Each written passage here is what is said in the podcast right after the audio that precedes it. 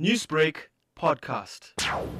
It is in the public domain that there was quite a bit of corruption and collusion amongst employees and the producers of these bags. And then we were forced to terminate the contract with the manufacturers. And that case is still pending. We're hoping to be back on track in January. We've got a new supplier. Bags are now filtering into our storerooms, and we're now getting hold of the recyclers to get back and to distribute these bags as we were doing in the past eight years.